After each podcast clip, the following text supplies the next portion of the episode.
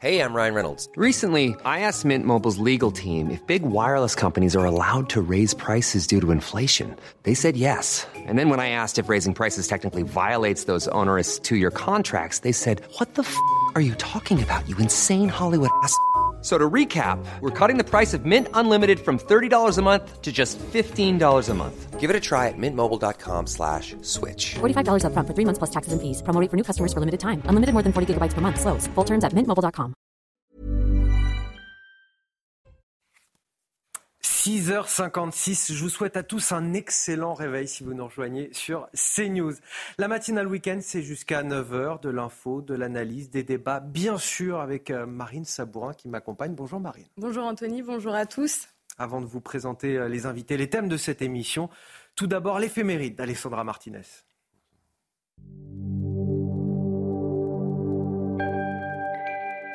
Chers amis, bonjour. Aujourd'hui, c'est Sainte Viviane qui est à l'honneur du calendrier. Nous sommes au IVe siècle, au temps de la Rome antique, sous l'empereur Julien l'Apostat, l'un des pires persécuteurs de chrétiens de l'époque.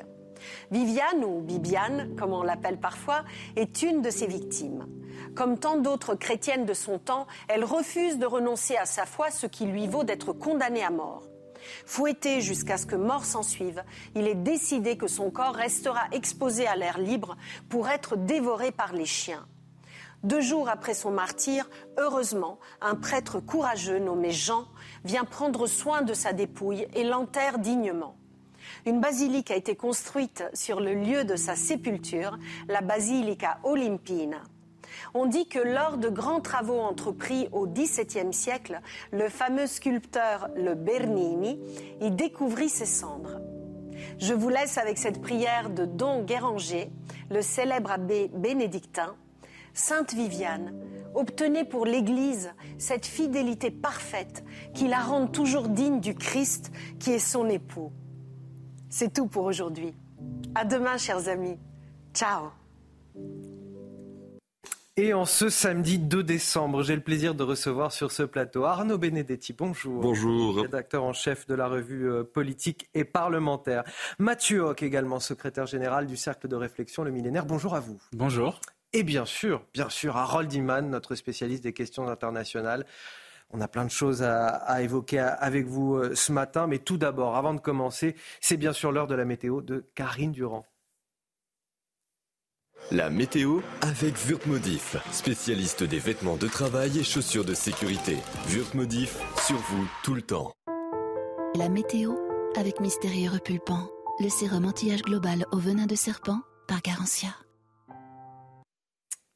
Alors Karine, j'avais remarqué ce matin en venant à la rédaction que c'était la- une journée très très froide aujourd'hui. Vous me dites que c'est même la journée la plus froide de la semaine. Et oui, c'est vraiment glacial ce matin. Il y a d'ailleurs une vigilance neige-verglas pour quatre départements de la région Rhône-Alpes, l'Ain, la Savoie, la Haute-Savoie, l'Isère, avec des chutes de neige à basse altitude, 300-400 mètres, et puis une vigilance orange également pour l'ensemble de la Corse où le vent pourra dépasser les 120 à 150 km à l'heure, voire même peut-être les 180 km à l'heure au cours de l'après-midi. Regardez les températures relevées, il n'a jamais fait aussi froid de la saison sur la moitié nord, moins 5 degrés à Beauvais, quasiment moins 4 à Évreux, moins 2 à Caen, moins 0,5 à Paris, mais ces températures continuent à baisser à l'heure actuelle. Alors l'évolution du ciel, c'est plutôt calme et sec sur l'ouest du pays, mais attention au brouillard givrant sur les routes, cela peut donner lieu à quelques glissades, neige à basse altitude sur la région Rhône-Alpes, donc également un petit peu de neige sur les Pyrénées à partir de 1000 mètres et le vent qui se renforce fortement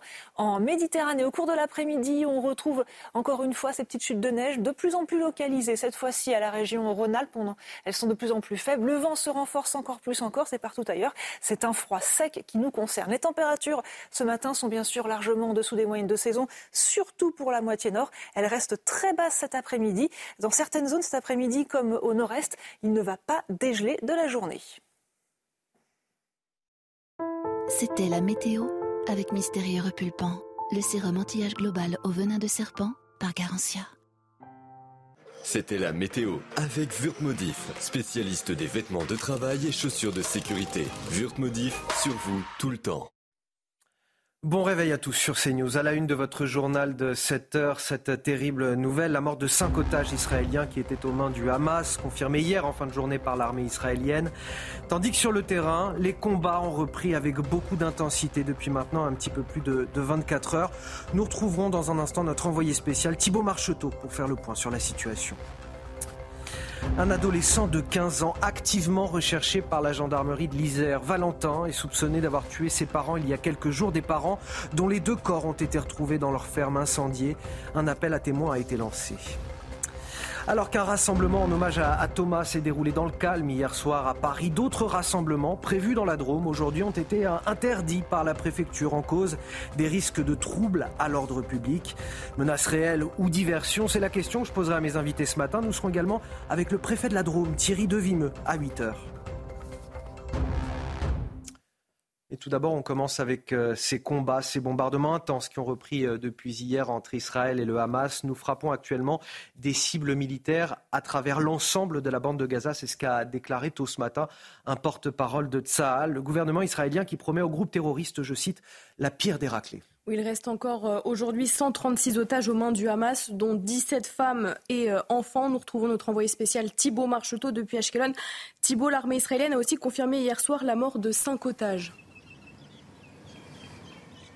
Effectivement, Marine, c'est Daniel Agari, le porte-parole de l'armée euh, israélienne, qui a donc donné cette information. Cinq otages euh, retrouvés sans vie. Euh, c'est notamment une enquête des renseignements israéliens qui a permis d'affirmer cela. Il y a également une opération militaire qui a été, qui a été réalisée pour rapatrier un corps de ces otages, donc sans vie. En parallèle de ces annonces, il y a également, vous l'avez dit, une opération militaire conséquente qui, est, qui a recommencé donc depuis hier, avec notamment plus de 200 cibles qui ont été visées par l'armée israélienne avec l'artillerie, mais également l'aviation sur la ville de Gaza. Mais vous l'avez dit, les combats, ils se concentrent sur toute la région euh, de la bande de Gaza à présent, avec notamment la ville de Rafah et la ville de Kanyounes, euh, qui, qui abriteraient, selon euh, l'armée israélienne, de nombreux membres du Hamas. Mais ces opérations, elles sont particulièrement compliquées parce que la population, par exemple, de Kanyounes, elle a triplé ces dernières semaines puisque les réfugiés sont venus, les, les personnes qui habitaient Gaza sont venues se réfugier dans ces villes du Sud. C'était notamment l'une des demandes d'Anthony Blinken, le secrétaire d'État américain de faire le plus attention possible à la population civile qui s'est retranchée dans le sud de la bande de Gaza. En riposte à ces attaques, le Hamas a tiré de nombreuses roquettes euh, sur l'Israël, euh, avec notamment les villes de Sderot, mais également d'Ashkelon où je me trouve. Il y a également des tirs encore recensés ce matin, des tirs de roquettes. Pendant ce temps, pendant ces opérations militaires, la négociation pour trouver un nouvel accord, elle se euh, poursuit avec la diplomatie internationale qui s'emploie pour trouver encore une fois une, un nouvel accord pour prolonger un, cessez-le-feu avec notamment l'Égypte, le Qatar, mais également euh, les États-Unis. On sait également qu'Emmanuel Macron euh, est attendu euh, au Qatar aujourd'hui pour essayer de trouver un nouvel accord. Je vous rappelle que quatre otages sont encore retenus, quatre otages français sont encore retenus dans la bande de Gaza. Le point sur la situation en direct avec vous, Thibault Marcheteau. Merci beaucoup en direct d'Ashkelon, dans le sud d'Israël. On va tout de suite rejoindre le général Bruno Clermont, avec qui nous sommes en liaison, notre consultant défense. Bonjour général, merci d'être avec nous ce matin. Euh, comment est-ce qu'on reprend euh, finalement l'offensive après une semaine de trêve? Est-ce que je ne sais pas, les troupes qui étaient sur place euh, sont restées sur place, ont attendu? Est-ce qu'elles reprennent directement là où elles en étaient ou est-ce qu'elles s'étaient retirées depuis le début de la trêve? Il faut bien se souvenir que l'accord portait sur une trêve et pas sur un cessez-le-feu, une trêve fragile qui à tout moment pouvait être mise en cause par une ou deux parties, donc il y a eu en réalité très peu de mouvements de troupes, les gens sont restés sur place, enfin, en tout cas euh, l'essentiel euh, des forces de Tsal sont restés sur place de manière à reprendre le combat très rapidement au cas où la trêve serait brisée par la partie adverse et du côté de, par contre, du côté du Hamas, euh, comme on a des souterrains, ça a permis euh, probablement de remettre en place des nouveaux chefs, de, faire basculer des forces entre le nord et le sud de la bande de Gaza. Donc, euh, en quelque sorte, c'est une interruption d'une semaine et, les combats reprennent pratiquement là où ils s'étaient arrêtés il y a une semaine, avec un avantage pour le Hamas dans cette pause qu'ils avaient négociée pour leurs intérêts. Alors justement, général Bruno Clermont, qu'est-ce qui va changer dans cette nouvelle offensive, si je puis dire Alors pour le Hamas, il n'y a pas grand-chose qui va changer, puisqu'ils vont continuer à mener leur guerre de guérilla, leur guerre d'embuscade en utilisant les, tunnels. Ils ont également repris les tirs de roquettes, ça a été bien expliqué par votre correspondant, donc ils ont une puissance qui est importante. Je rappelle qu'à peu près 5000 euh, combattants terroristes du Hamas ont été éliminés, ça veut dire qu'il en reste à peu près 25 000 dans l'ensemble de la bande de Gaza. Pour Sal, c'est plus compliqué, parce qu'en réalité, euh, ce qui ne change pas, c'est la détermination, elle est même renforcée par euh, cette tragédie des otages dans laquelle on a bien vu euh, la, capacité du Hamas à manipuler les opinions. Et, donc, il y a trois choses qui vont changer néanmoins concernant la stratégie euh, euh, de Tzal. La première, c'est que ça a été rappelé, la, bataille va être étendue à l'ensemble de la bande de Gaza. on l'a vu effectivement, les premières frappes ont eu lieu sur Rafah et sur Ray qui sont des, villes importantes du Sud. La deuxième raison, c'est qu'il a été décidé en accord avec les Américains que l'ensemble de la bande de Gaza va être découpé en 1800 secteurs, hein, des petits secteurs géographiques qui vont servir euh, de point de repère pour que les populations puissent se mettre à l'abri et être averties euh, par salle de l'endroit précis où les frappes vont être exécutées, où les opérations vont être exécutées. Donc c'est une, concession obtenue par les Américains. Et la deuxième conception obtenue par les Américains qui peut changer effectivement le, le cours de la guerre, c'est la question de l'aide humanitaire, où euh, il est fort probable qu'Israël autorisera l'accès de beaucoup plus d'aide humanitaire par le poste de Rafah afin de, ne pas se retrouver euh, dans une situation dans laquelle ils sont mis en accusation euh, permanente par l'ONU les organisations internationales. Dernier point, et je termine. Ce qui ne change pas, c'est la guerre de l'information. Et cette guerre de l'information, elle va continuer avec des images, avec des interviews, avec euh, de la propagande. Et, de ce point de vue-là, le Hamas a gagné et le Hamas continuera à gagner dans les prochaines semaines. Merci pour cet éclairage euh, général Bruno Clermont. On vous retrouve évidemment tout au long de cette euh, matinale pour euh, d'autres explications. Arnaud Benedetti, comment vous vous interprétez cette reprise des combats, ces images de, bombardements intenses qui reprennent entre les deux parties? J'allais dire, elle était inscrite hein, dans, le déroulé, j'allais dire presque logique des, événements. On, savait, très bien que cette trêve était de toute façon fragile. Ce qui est clair, c'est que le fait de disposer des otages, d'otages pour le Hamas est un moyen de pression extrêmement lourd pour euh, le gouvernement israélien et pour euh, son opinion euh, publique. Et c'est tout le cynisme du Hamas que, j'allais dire, de l'utiliser tel qu'ils le font aujourd'hui. Je voudrais revenir juste sur la question de la guerre de l'information. Elle me paraît en effet absolument essentielle. Est-ce que le Hamas a gagné cette guerre?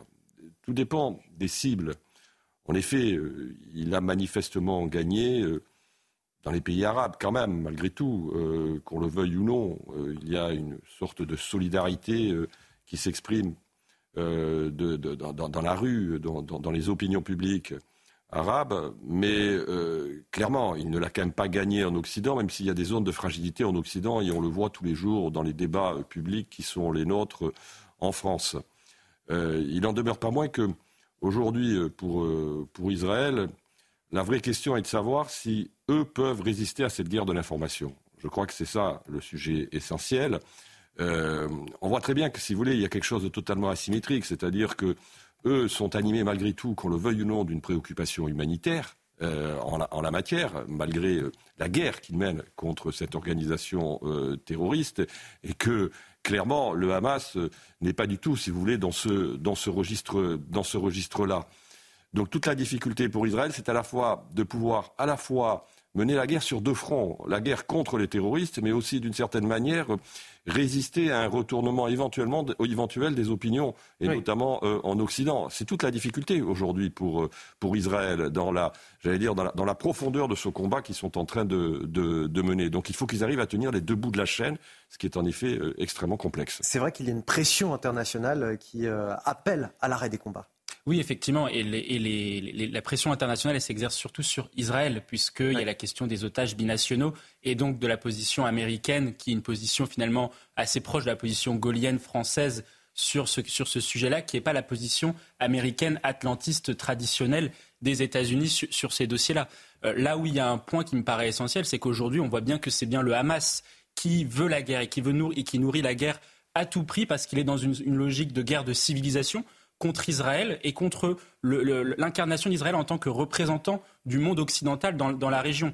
Et j'en veux pour preuve deux points. Le premier point, c'est qu'effectivement, la question euh, de, la sécurisation de, la, zone est en, cause, notamment depuis euh, les accords de Camp David en 79, l'Égypte, puis ensuite lors des, accords d'Oslo, la Jordanie, puis enfin lors des accords d'Abraham, les pays du Golfe. Donc il y avait le monde arabe qui commençait à se réconcilier avec Israël. Et on voit aujourd'hui que le Hamas veut entraîner le, les pays arabes face à Israël. Et le deuxième point, c'est utiliser la question des otages pour pouvoir obliger euh, Israël à négocier la trêve et ensuite après à euh, bafouer cette trêve-là. Et donc je vois que le, Hamas bafoue les droits de guerre les plus fondamentaux. Et ça a posé une question, c'est comment un État palestinien pourra émerger avec le Hamas aujourd'hui, c'est impossible. L'armée israélienne qui a repris donc le combat dans l'enclave palestinienne, une armée préparée à intervenir dans des zones urbaines particulièrement sensibles. Oui, puisque les soldats euh, se forment dans des bases semblables à des villes gazaouines, notre reporter Thibault Marcheteau a pu se rendre dans l'une d'entre elles. Regardez. Dans cette base militaire du sud d'Israël, cette reconstitution d'une ville gazaoui sert d'entraînement aux soldats de Tsahal. Immeubles, rues étroites et maisons abandonnées, tout est fait ici pour s'exercer dans les conditions du réel. Nous sommes dans l'une des bases où nos troupes s'entraînent dans des conditions réelles qui ressemblent à la bande de Gaza. Avec cet entraînement, les soldats peuvent comprendre précisément à quoi ils vont être confrontés sur le terrain. Sous les 500 bâtiments que compte cette ville fictive, l'armée s'entraîne également à combattre dans ces tunnels. Nous savons que les tunnels dans Gaza sont la menace principale. Nous y sommes confrontés lors des combats. Donc nous entraînons nos soldats pour ça. Nous devons ramener la paix en Israël pour le peuple israélien. Récupération d'otages, neutralisation d'un individu ou simple repérage. Chaque soldat qui va combattre dans la bande de Gaza passe par ce camp pour se former au mieux à la réalité du terrain on parle toujours du Hamas dans la bande de Gaza car il est le seul interlocuteur dans les négociations sur les libérations euh, d'otages. Pour autant, il n'est pas le seul groupe terroriste euh, présent sur le territoire palestinien. Oui, en effet, euh, d'autres factions ont même pris des civils en otage dès le début du conflit. Des factions qui se seraient rapprochées du Hamas et auraient participé à des exercices de préparation à la guerre. Les explications de Sarah Varni. Le Hamas et sa branche armée, les brigades d'Izaldin al-Qassam, ne seraient pas le seul groupe terroriste à détenir les otages enlevés le 7 octobre.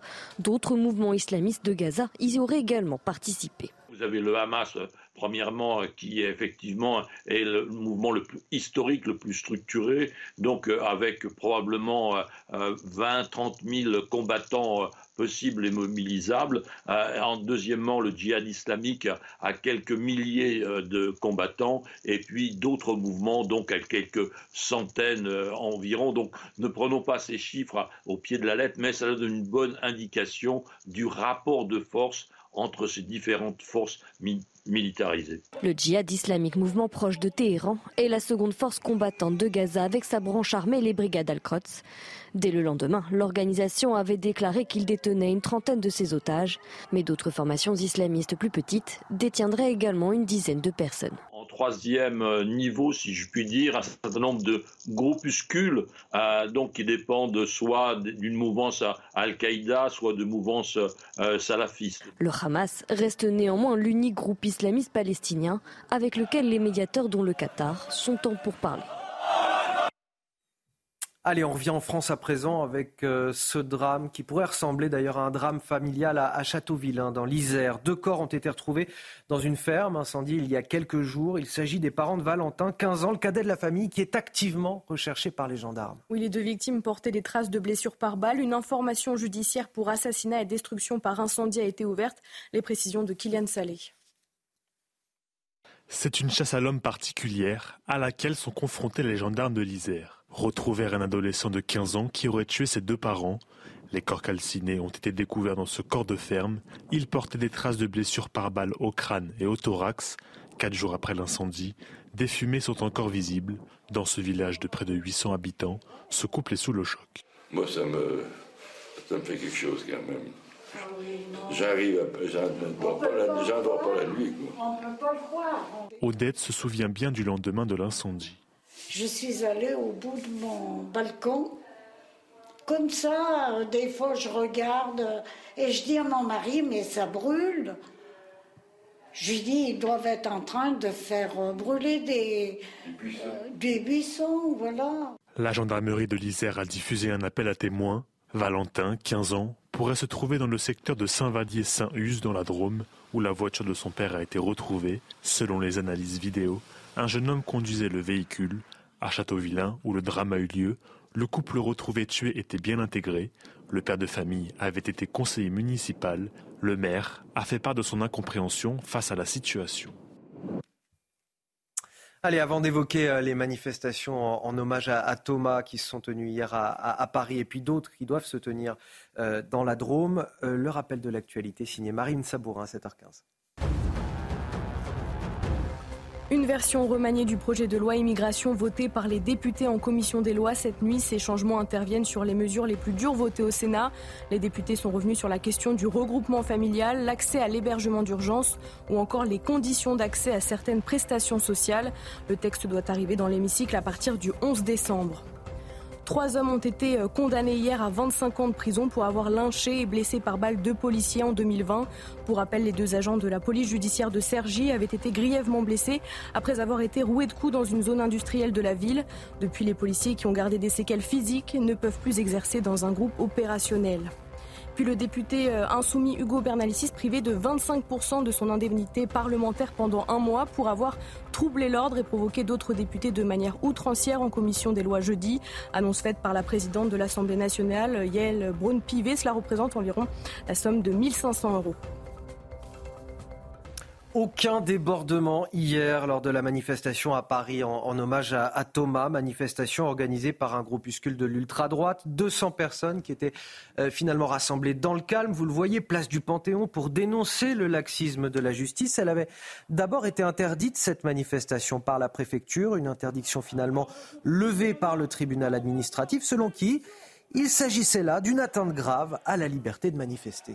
Par ailleurs, de nouveaux rassemblements prévus aujourd'hui euh, ont été interdits, notamment dans la Drôme, à Romans-sur-Isère ou à Valence. La préfecture de la Drôme évoque des risques d'affrontement et de violence et souligne les liens de certains organisateurs avec des réseaux euh, d'ultra-droite. Les détails avec euh, Godéric B. Ils étaient environ 200 hier soir. Ces manifestants se sont réunis place du Panthéon à Paris pour rendre hommage au jeune Thomas et appelé au réveil identitaire. Initialement interdit par un arrêté préfectoral, le rassemblement a finalement été autorisé in extremis par le tribunal administratif. Dans la soirée, Gérald Darmanin s'est dit scandalisé et a rappelé son opposition à la tenue de cet événement. Plusieurs appels à manifester ont été lancés un peu partout en France. Aujourd'hui, deux mobilisations étaient prévues dans la Drôme. Le préfet a décidé de les interdire. Le parcours de la première devait s'étendre de la préfecture jusqu'au palais de justice de Valence. La préfecture de la Drôme estimait que la présence d'éléments d'ultra-droite présageait des actions agressives et des démonstrations de force. La seconde mobilisation devait partir de Valence et prendre la direction de Crépole. Plusieurs arrêtés effectifs depuis hier et jusqu'à lundi interdisent le port et le transport d'armes, la vente de mortiers d'artifice, pétards et fusées, ou encore le transport de produits chimiques explosifs sur le département. Tout rassemblement sur les communes de Valence et Romans-sur-Isère sont pour le moment interdits. La préfecture ne l'a pas précisé, mais inclut probablement dans ces interdictions la manifestation prévue aujourd'hui par les habitants du quartier de la Monnaie. Et d'ailleurs, sur cette dernière manifestation, nous interrogerons tout à l'heure le, préfet de la Drôme, Thierry Devimeux, qui sera notre invité dès le début du journal de 8 heures. On va faire un tour de table sur cette question avec mes invités. Je le disais tout à l'heure en titre, euh, menace réelle que ces manifestations ou euh, diversion de la part euh, des autorités politiques, notamment quand on entend Gérald Darmanin se dire scandalisé par la tenue notamment de la manifestation à Paris. Quand on en voit le résultat, il n'y avait pas de quoi fouetter un chat, manifestement, euh, Arnaud Benedetti. Bah, d'abord, ce qu'il faut noter, c'est que euh, finalement, l'arrêté d'interdiction euh, du préfet a été débouté par le tribunal administratif. Donc c'est un échec pour le préfet de police et pour le ministre de l'Intérieur. Le tribunal administratif a quand même motivé sa décision en considérant qu'il y avait une, une limitation euh, très grave, une atteinte très grave au droit de, manifester. Ce n'est pas la première fois d'ailleurs que le ministre de l'Intérieur et le préfet de police sont désavoués par euh, les instances administratives. Donc ça, c'est un premier point. Ça veut dire quand même que quand ils rédigent leurs arrêtés, manifestement, ils sont dans une zone de fragilité euh, juridique assez permanente. Ça, c'est le premier point. Deuxième point, comment faut-il interpréter ces manifestations de l'ultra-droite? Moi, je crois que, si vous voulez, il y a une responsabilité euh, de l'exécutif et d'un certain nombre d'ailleurs de commentateurs qui, euh, depuis le début de cette affaire de Crespol, ont voulu euphémiser et relativiser euh, ce qui s'est passé euh, à Crespol en disant c'est un fait divers. Non, ce n'est pas un fait divers, c'est un problème de sécurité. Et jusqu'à présent, que je sache, un problème de sécurité, ça doit être traité par l'État. C'est un sujet qui est éminemment politique et quand on veut le dépolitiser, on ne fait qu'exaspérer une partie euh, de l'opinion publique. Et il est évident que dans ces conditions, il y a des groupes qui sont des groupes d'ultra-droite qui vont inévitablement surfer sur, j'allais dire, cette absence de réaction de l'État pour mettre l'État face à ses responsabilités. Donc la responsabilité, je pense qu'elle est bien évidemment dans les politiques publiques qui sont très insuffisantes en matière de sécurité. Et ça, l'opinion publique le constate et j'allais dire le sanctionne étude d'opinion après étude d'opinion, voire élection après élection. Mais il y a aussi une responsabilité dans la façon dont, sur, j'allais dire, la crête de l'événement, les pouvoirs publics euh, C'est-à-dire chaque fois qu'ils considèrent que finalement il y a une sorte de circuler rien à voir, l'opinion publique leur renvoie finalement un mécontentement et une colère qui ne cessent de s'exaspérer. Donc ils sont d'une certaine manière responsables de la situation qu'ils déplorent aujourd'hui lorsqu'ils sont confrontés à ce type de situation. Plutôt que finalement de considérer qu'il s'agit là de quelque chose d'inadmissible, M. Darmanin ferait mieux essayer de traiter euh, les racines et les causes du problème. C'est ça, le développement de groupes embryonnaires euh, d'ultra-droite, ils sont liés à, l'inaction finalement de l'État? Bah, effectivement, plus il y a de la sécurité en France et tous les chiffres du ministère de l'Intérieur le montrent, effectivement des, des groupuscules d'ultra-droite, comme on dit, peuvent, euh, peuvent prospérer. Euh, moi, le point que je vois, c'est qu'effectivement, la violence est, condamnable dans, la société, d'où qu'elle vienne. Et ça, c'est un préalable normal pour pouvoir avoir une liberté dans notre art de vivre à la française. Mais seulement, moi, ce que j'observe, c'est que l'État et les pouvoirs publics aujourd'hui et politiques sont faible contre les forts et fort contre les faibles. Et là-dessus, on voit qu'il y a un, certain problème, notamment sur la question de, euh, traitement des groupuscules de, de l'ultra-droite, puisque vous pouvez être certain aujourd'hui que tous les pouvoirs publics vont se mettre en, ordre de bataille pour pouvoir justement casser les manifestations et dissoudre les groupuscules d'ultra-droite, alors que ce n'est pas forcément le cas sur le reste des autres sujets. Le gouvernement s'est fixé un cap qui est un cap du en même temps, c'est-à-dire le 1 pour 1. Dès qu'il ferme une association d'ultra-gauche ou, ou, ou écologiste, il va fermer une association d'ultra-droite. Seulement, il y a quatre fois plus de militants euh, extrémistes d'ultra-gauche que d'ultra-droite. Donc si vous faites une politique de 1 pour 1, c'est-à-dire une association d'ultra-droite versus une association d'ultra-gauche, vous allez avoir un déséquilibre dans votre réponse à la violence et qui ne va pas être bénéfique pour l'ensemble de la société. Un mot pour finir? Non, juste, c'est vrai que je, je, partage ce que vous dites, c'est-à-dire qu'il y a aussi euh, l'impression qu'il y a une sorte de double standard qui euh, aujourd'hui est, mis en place, c'est-à-dire qu'en effet, on frappe beaucoup plus durement les groupes d'ultra-droite que vraisemblablement les groupes d'ultra-gauche. Je prendrai juste un exemple.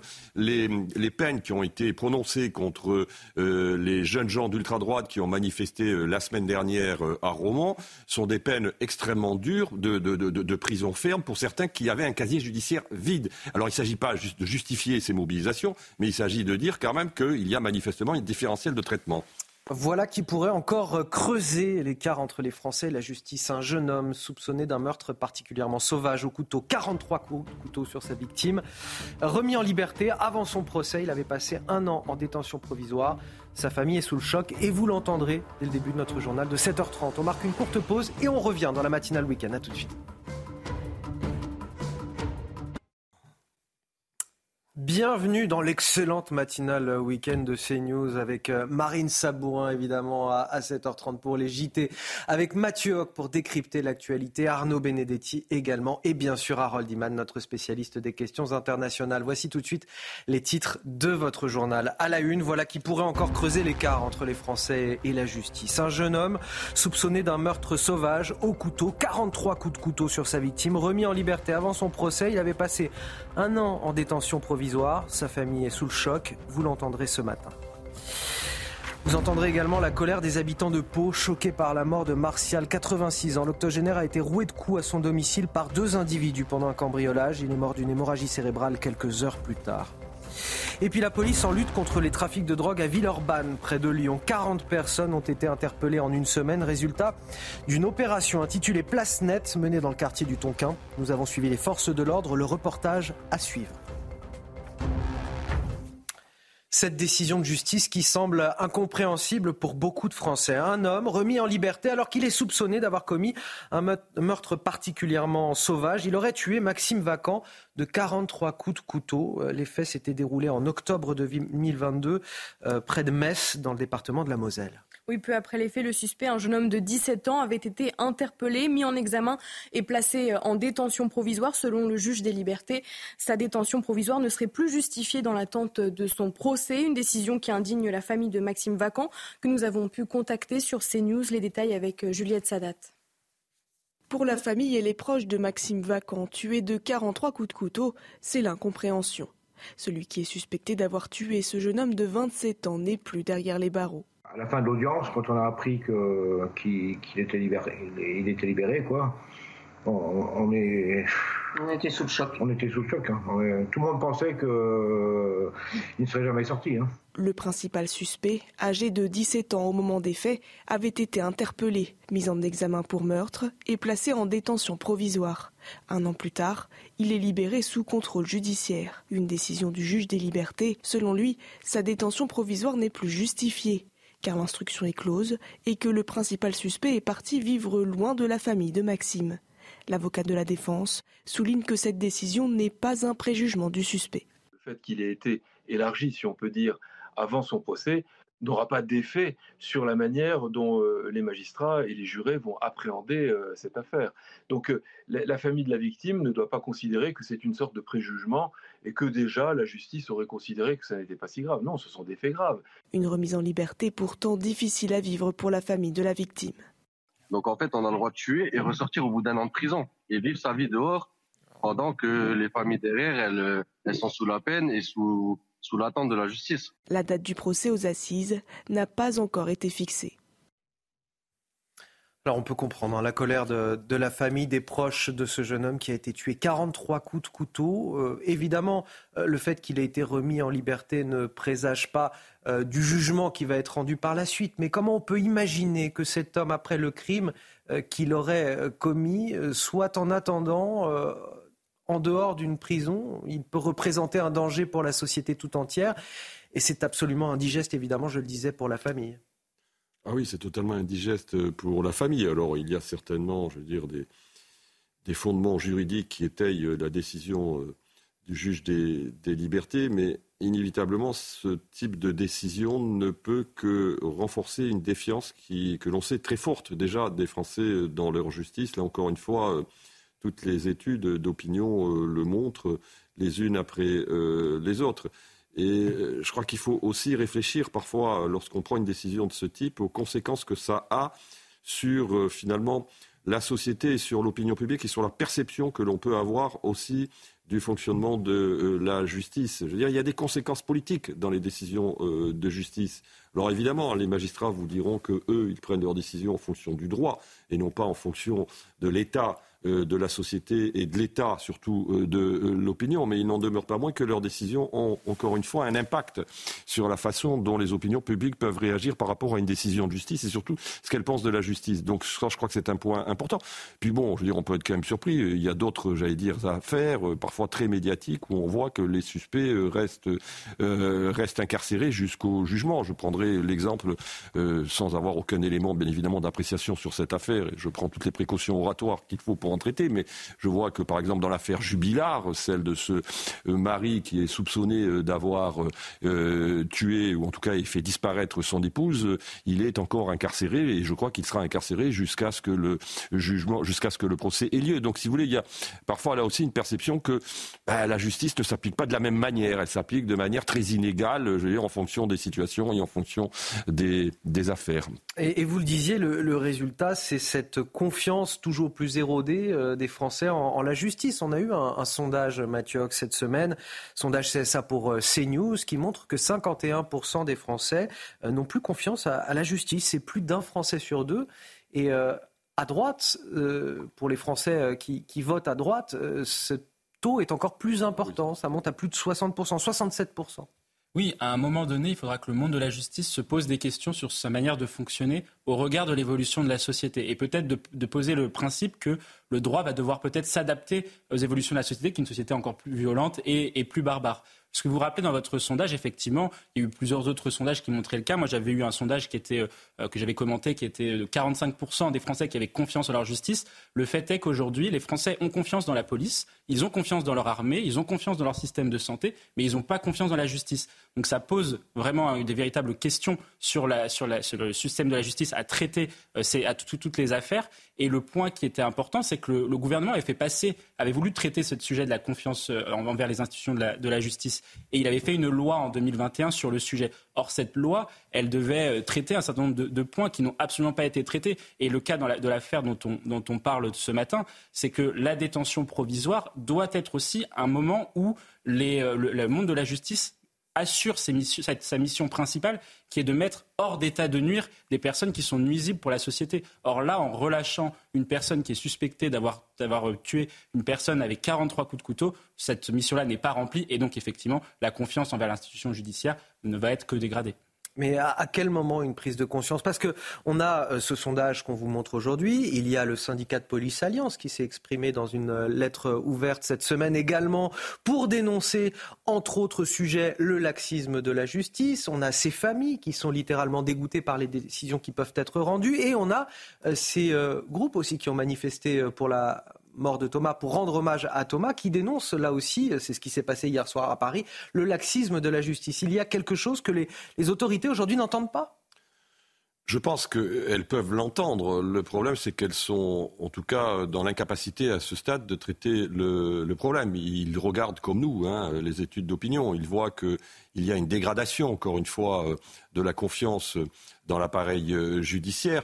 Il y a, si vous voulez, il y a plusieurs éléments. Il y a d'abord un élément qui est lié, c'est vrai. Euh, alors, il faut forcer de constater qu'il y a des efforts budgétaires qui ont été effectués quand même ces dernières années euh, sur le plan euh, sur le plan de la justice. Mais euh, indéniablement on sait très bien que la justice est lente qu'elle est complexe que les, magistrats n'ont pas toujours les moyens et le temps de traiter en temps et en heure un certain nombre euh, d'affaires, qu'il y a un manque, par exemple, de places de prison qui explique parfois le fait qu'on ne sanctionne pas euh, aussi sévèrement qu'on le devrait un certain nombre de, délits. Il y a cette réalité.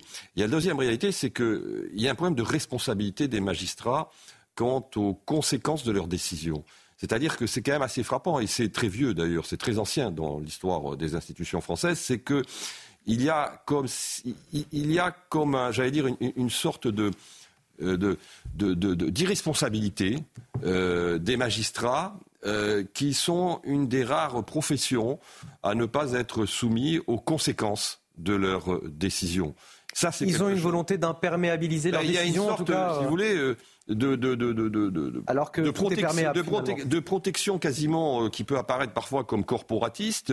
Euh, si vous voulez, un médecin, quand il commet une erreur médicale, eh ben, il est poursuivi. Hein, il peut être poursuivi. Euh, je veux dire, un magistrat ou, n'importe quelle d'ailleurs profession, un magistrat, il échappe d'une certaine manière à toute forme de sanction. Il peut y avoir des sanctions, mais elles sont extrêmement rares. Et ça, c'est quelque chose qui est aussi perçu dans, dans la société.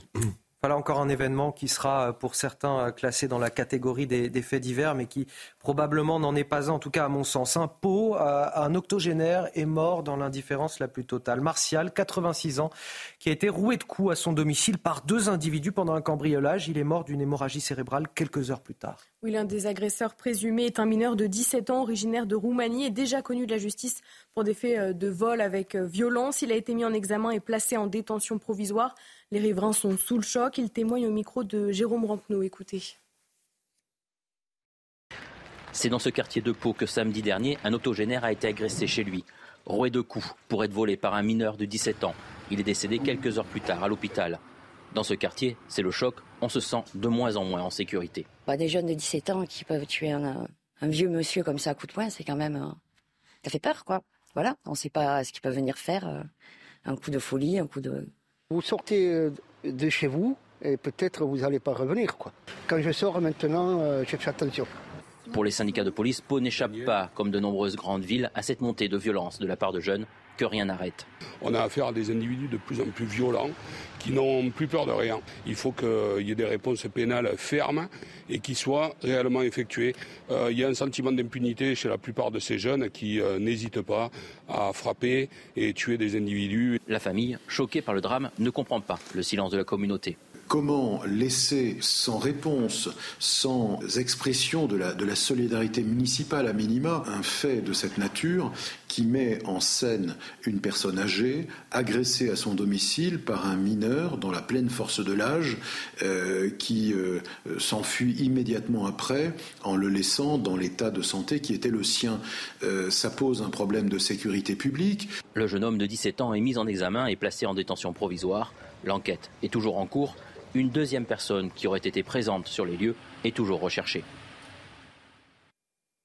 Voilà, placé en détention provisoire, mais pour combien de temps encore? Est-ce que c'est la justice des mineurs qui va euh, juger cette affaire? Pour quelqu'un qui a 17 ans Est-ce qu'il devrait euh, être jugé comme un adulte finalement? Ah bah moi je pense effectivement que euh, là-dessus, sur ce sujet-là, quand, quand je parlais tout à l'heure de faire évoluer le droit au regard de la société, la justice des mineurs, c'est pour le coup le sujet essentiel à, s'atteler, enfin, pour lequel les pouvoirs publics doivent s'atteler dès à présent. Parce que ce que l'on voit aujourd'hui dans notre société, c'est deux phénomènes. Un phénomène d'ultra-violence, c'est-à-dire une société qui devient de plus en plus barbare avec des faits beaucoup plus, euh, euh, enfin, beaucoup plus agressifs, avec là par exemple 43 coups de couteau, la, la mort d'un octogénaire, etc et aussi une délinquance juvénile qui est de plus en plus violente, avec des, des, personnes qui commencent à commettre des, délits et des crimes à partir de 13, 14, 15, 16 ans. Donc moi, je pense qu'il faut absolument revenir sur la question de la justice des mineurs, et notamment sur, sur un point qui est l'ordonnance 45, notamment en revoyant le principe d'excuse de minorité et en abaissant son seuil de 16 à 15, voire 14 ans, parce qu'aujourd'hui, quand on est capable de faire ce type d'acte, on, on doit être considéré comme un adulte. Il faut réformer aujourd'hui la justice des mineurs, Arnaud Benedetti. Vraisemblablement, c'est un, j'allais dire, un serpent de mer depuis euh, de très nombreuses années que cette question de réformer l'ordonnance de, de 45. Manifestement, on voit bien que la classe politique ne converge pas euh, sur ce sujet, c'est le moins qu'on puisse dire. Mais pour en revenir à, à ce qui s'est passé à Pau, Pau c'est une ville moyenne, il faut le rappeler. C'est pas une grande ville, c'est une ville moyenne. C'est-à-dire qu'aujourd'hui, vous avez une extension quand même de l'insécurité et de ce type de phénomène d'hyperviolence dans des villes qui étaient à peu près préservé jusqu'à présent de ce type de, de, situation. Donc ça, c'est un premier, euh, premier constat. Deuxième constat, encore une fois, au vu de votre reportage, ce qui est intéressant, et ce que dit l'avocat de la famille est particulièrement intéressant et particulièrement révélateur, euh, il, pointe le doigt sur l'absence de réaction euh, du pouvoir municipal à, à, Pau, hein, c'est-à-dire de la municipalité qui est dirigée par M. Bayrou. Et là aussi, vous voyez, vous avez encore une fois l'expression de quelque chose qui est de moins en moins accepté, c'est-à-dire parfois euh, cette indifférence qui est euh, l'indifférence des, dirigeants par rapport à un quotidien que vivent nos concitoyens. quand, le politique, si vous voulez, quand le politique n'est plus capable véritablement de mettre les mots sur les situations que vivent nos concitoyens, il ne peut qu'accroître encore une fois le fossé qui ne cesse de s'élargir dans ce pays jour après jour et dans beaucoup de zones, et notamment dans les zones périphériques, entre euh, finalement euh, les, citoyens et le politique. Et, moi, c'est vrai que je reste assez, assez ébahi devant cette absence de réaction, ou encore une fois cette réaction qui est toujours une réaction qui consiste à dire oh, bah, finalement, ça ne relève pas du politique, ce sont des faits divers, ça relève d'un traitement qui est le traitement de police. Mais encore une fois, je veux dire, la question de la sécurité, j'y reviens, c'est une question essentielle et qui est au fondement du pacte, euh, du pacte républicain. Allez, on va partir euh, près de Villeurbanne, à Villeurbanne, près de Lyon. Euh, après plusieurs fusillades qui ont éclaté dans le quartier du Tonkin, la police mène de nombreuses actions en ce moment pour lutter contre le trafic de drogue. Oui, 40 personnes ont été interpellées depuis le début de la semaine. Les habitants demandent un renfort des effectifs de police. Reportage de Sébastien Bendotti. Le récit est signé Kylian Sali. Le quartier du Tonkin a été passé au peigne fin ces derniers jours. Lundi, 16 personnes ont été interpellées lors d'une vaste opération de démantèlement d'un poids de deal. Parmi elles, 7 ont été déférées devant un juge d'instruction, dont 4 placés en détention provisoire. Nous avions eu une première opération de police judiciaire qui avait d'ailleurs débouché sur l'incarcération de 7 personnes, mais nous nous étions rendus compte euh, qu'au mois de mai, euh, ce point de deal avait été réactivé, d'où ces investigations conduites au mois de juillet euh, qui ont permis d'aboutir aujourd'hui sur ces interpellations. Depuis lundi, une quarantaine d'individus a été interpellés sur les points de deal, un chiffre insuffisant selon les riverains qui assistent quotidiennement au trafic sous leurs fenêtres. Si plusieurs collectifs dénoncent l'insécurité dans leur quartier, les services de l'État promettent une amélioration de la situation sur la durée. Je pense euh, apporter une satisfaction sur le long terme et leur dire que demain il n'y aura plus personne dans les rues. Non, ça je crois que ce serait irréaliste et ce n'est pas ça que je leur dis. Je leur dis qu'on a conscience de ce qui se passe, on a agi, on continue à agir et que la situation va s'améliorer pour eux. Le parquet de Lyon et la préfecture se disent pleinement mobilisés.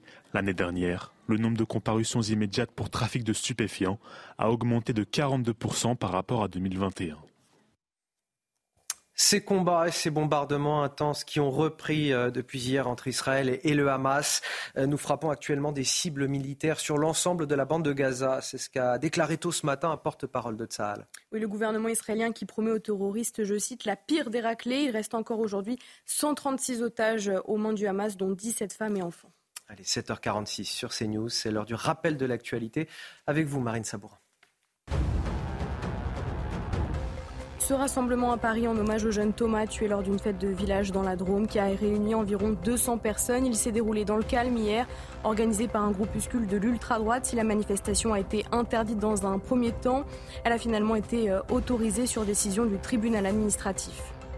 Ce drame familial à Châteauvillain dans l'Isère, deux corps ont été retrouvés dans une ferme incendiée il y a quelques jours. Il s'agit des parents de Valentin, 15 ans, le cadet de la famille, activement recherché par les gendarmes. La section de recherche de Grenoble a lancé un appel à témoins pour tenter de localiser le garçon et un numéro vert est mis à disposition pour toute information. Cinq otages sont morts dans la bande de Gaza, annonce faite hier soir par le porte-parole de l'armée israélienne. Il s'agit de Eliaou, 75 ans, Maya, 57 ans, Ronen, 54 ans, Arié, otage le plus âgé, 86 ans, tous originaires du kibbutz Niroz, ainsi qu'Ophir, âgé de 27 ans, kidnappé lors d'une rave party. Rappelons que sur les quelques 240 personnes kidnappées par le Hamas le 7 octobre, 136 sont toujours retenues en otage selon Tsahal. La COP28 à, Dubaï, 140 chefs d'État réunis pour lutter contre le réchauffement climatique. Mais un sujet qui vient évidemment éclipser les discussions, c'est la reprise des combats entre Israël et le Hamas. Oui, Emmanuel Macron va dérouler un programme diplomatique parallèle à celui de la COP et revenir notamment sur la question des otages toujours retenus à Gaza. 136 otages seraient encore aux mains du Hamas, parmi lesquels encore 4 Français. Les détails avec notre journaliste politique Florian Tardif. Oui, plus le temps passe et plus nous sommes inquiets. Voici ce que m'a avoué un membre de la diplomatie française euh, concernant la question des otages, question qui a été au cœur des discussions, je peux vous le dire, entre Emmanuel Macron et euh, les principaux leaders de la région, euh, discussions qui se sont tenues en marge de la COP28 organisée ici à Dubaï. Parmi les otages potentiellement, et je précise bien potentiellement toujours aux mains du Hamas, quatre ressortissants français, des hommes adultes, donc mobilisables par l'armée israélienne. C'est un raisonnement juste, m'a avoué ce même membre de la diplomatie française lorsque je lui ai posé la question euh, sont-ils toujours vivants ou non? Avons-nous des preuves en ce sens? Il est resté très prudent, m'avouant que non. Pour l'heure, nous n'avions toujours aucune preuve euh, permettant d'affirmer s'ils sont euh, toujours vivants ou non. Quoi qu'il arrive, les autorités françaises vont poursuivre leurs efforts pour tenter de libérer ces otages. Emmanuel Macron va d'ailleurs s'envoler en fin de journée pour le Qatar afin d'y rencontrer les autorités sur place. Le Qatar qui est le médiateur depuis le 7 octobre dernier entre les Occidentaux et le Hamas concernant cette question donc des otages. Et le décryptage d'Harold Iman à présent sur ce plateau. Harold, cette COP28 pour vous se profile quelque part comme une occasion ratée pour la diplomatie française au Moyen-Orient? Oui, pour la diplomatie française et pour d'autres aussi, la diplomatie américaine. Euh, peut-être qu'on voit la française euh, plus clairement parce que euh, c'est notre président qui s'investit pour les États-Unis, c'est Anthony Blinken, le secrétaire d'État américain, qui n'arrive pas à ses fins. lui, il voudrait qu'il euh, y ait peut-être euh, une trêve continue qui aille vers une, un cessez-le-feu, eh bien, euh, l'État d'Israël accepte uniquement de modérer sa destruction. donc la, la, position américaine et française sont très très proches. Et bon, Joe Biden ne s'est pas déplacé, Emmanuel Macron, lui, s'est déplacé. Est-ce que c'est une garantie que les choses vont débloquer? Euh, pas du tout, pas du tout. Euh, il y a eu euh, des, de très bonnes relations françaises avec les Émirats, le Qatar, la Jordanie, l'Égypte, l'Arabie saoudite, mais ça ne change rien. Tous ces pays-là ne veulent pas bouger, on ne peut pas les faire bouger. Et il y a des grands de ce monde qui ne sont pas venus. le prince héritier saoudien n'est pas venu. Euh, le prince le plus important des Émirats, Mohamed Ben Zayed, n'est pas venu. La délégation iranienne est partie dès qu'elle a vu la délégation euh, israélienne. La délégation israélienne menée par le président d'Israël, Isaac Herzog, n'a pas osé faire le speech, le discours. Euh, il s'est retiré. Le moment n'est tout simplement pas bon. Nous sommes dans une, le creux de la vague. on ne peut pas l'inverser comme ça en faisant quelques voyages. Euh, c'est utile pour la suite, mais ça ne va rien produire tout de suite. C'est ce qu'on voit tant pour les Américains que les Français, sans parler des Britanniques qui, eux, sont beaucoup plus proches d'Israël sur cette affaire. Et les États-Unis et la France gardent quand même en ligne de mire une trêve longue une solution à deux États. Vous voyez, on ose à peine dire le mot aujourd'hui à la COP28 qui traite tout à fait autre chose. C'était le décryptage d'Harold Iman. Les sports pour finir. Retrouvez votre programme avec Kenol, fabricant français de lubrifiants et fluides de performance qui vous font économiser du carburant. Votre programme avec Groupe Verlaine.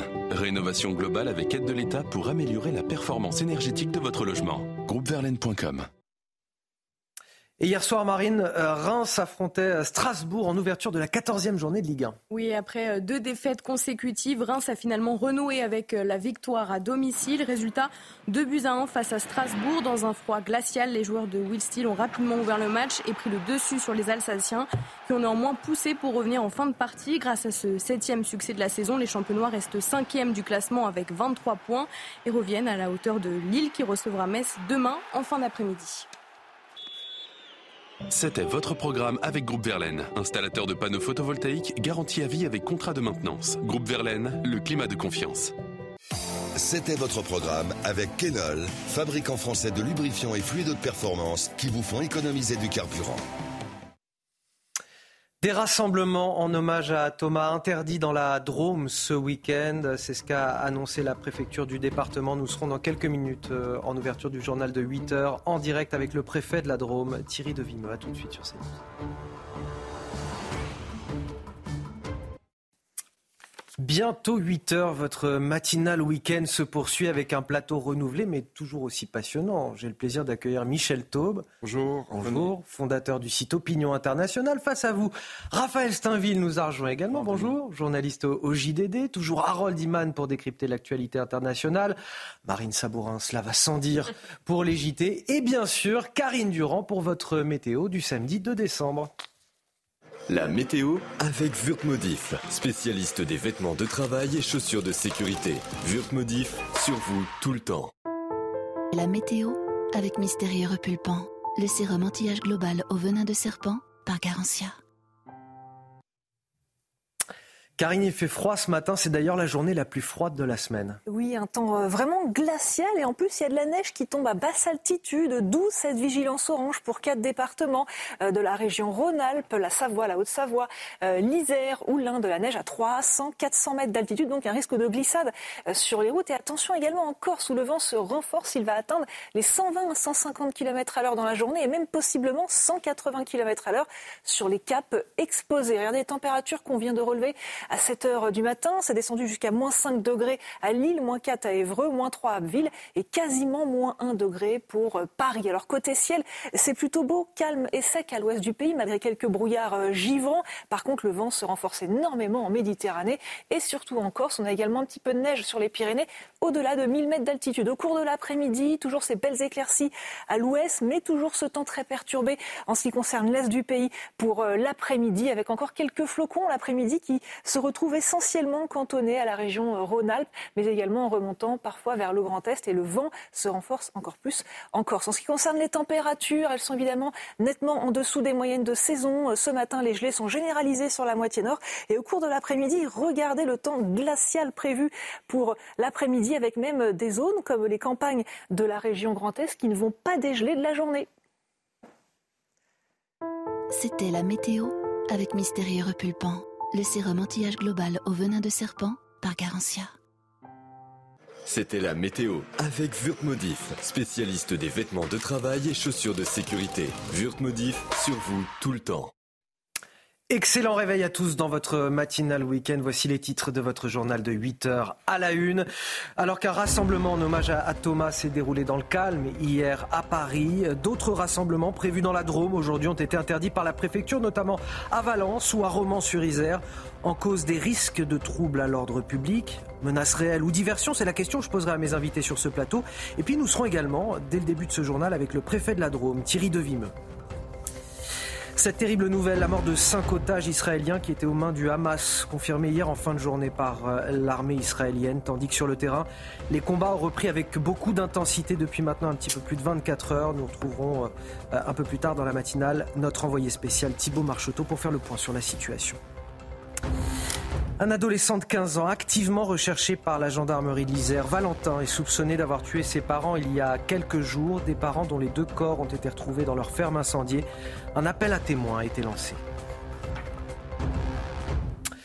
Aucun débordement hier lors de la manifestation à Paris en hommage à Thomas, manifestation organisée par un groupuscule de l'ultra-droite. 200 personnes, vous le voyez sur ces images, qui étaient rassemblées dans le calme, place du Panthéon, pour dénoncer le laxisme de la justice.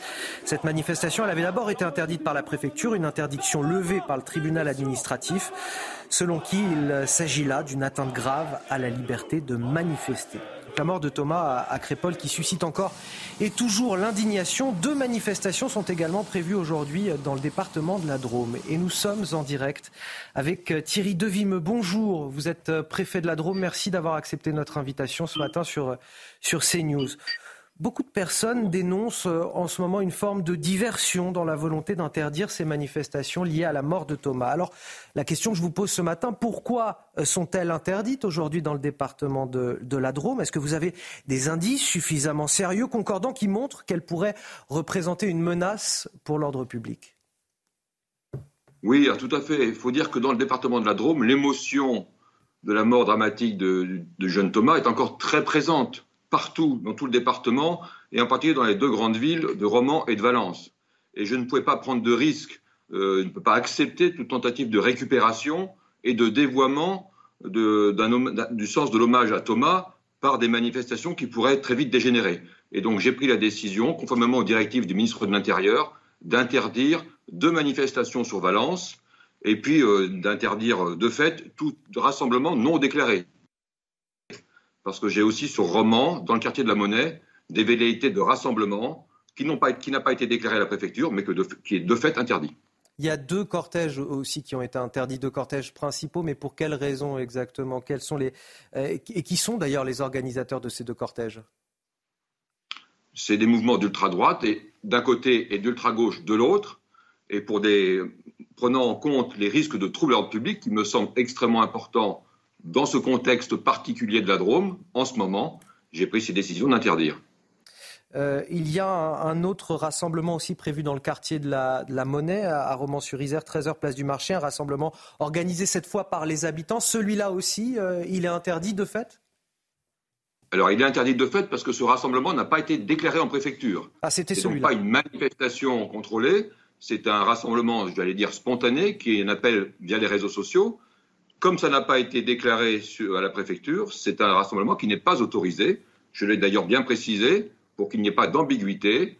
Et dans les deux villes de Valence et de Romans, les forces de l'ordre seront là pour éviter tout débordement intempestif. Vous avez pris toute une série euh, d'arrêtés ce week-end, pas simplement l'interdiction de manifester. Il y a d'autres euh, interdictions, expliquez-nous lesquelles. Oui, il y a l'interdiction de détention d'armes euh, par, destination, c'est-à-dire les pétards, les, des, armes, etc. Interdiction de transport de ces armes pour permettre aux forces de l'ordre de procéder en amont à des interpellations si des individus étaient trouvés porteurs de baramines, de battes de baseball ou de mortiers. Vous avez euh, mobilisé euh, des forces de l'ordre en nombre dans le département ce week-end également? Tout à fait, tout à fait. J'aurai les forces de l'ordre disponibles tant à Valence qu'à Romans pour éviter tout débordement. Merci beaucoup. Avec des consignes très claires d'intervenir si c'était nécessaire. Merci beaucoup euh, Thierry Devimeux, euh, préfet de la Drôme, d'avoir accepté notre invitation ce matin sur euh, CNews. On va faire à présent un tour de table avec mes invités sur ce plateau, Michel Taube et Raphaël Steinville. à votre avis, menace réelle ou une forme de, diversion quelque part dans les manifestations, dans l'interdiction de ces manifestations qui se tiennent en ce moment un petit peu partout en France. Je rappelle, on l'a vu hier soir, il n'y avait pas de quoi fouetter un chat dans ce qui s'est passé à, Paris, place du Panthéon. Tout s'est très bien passé dans le calme.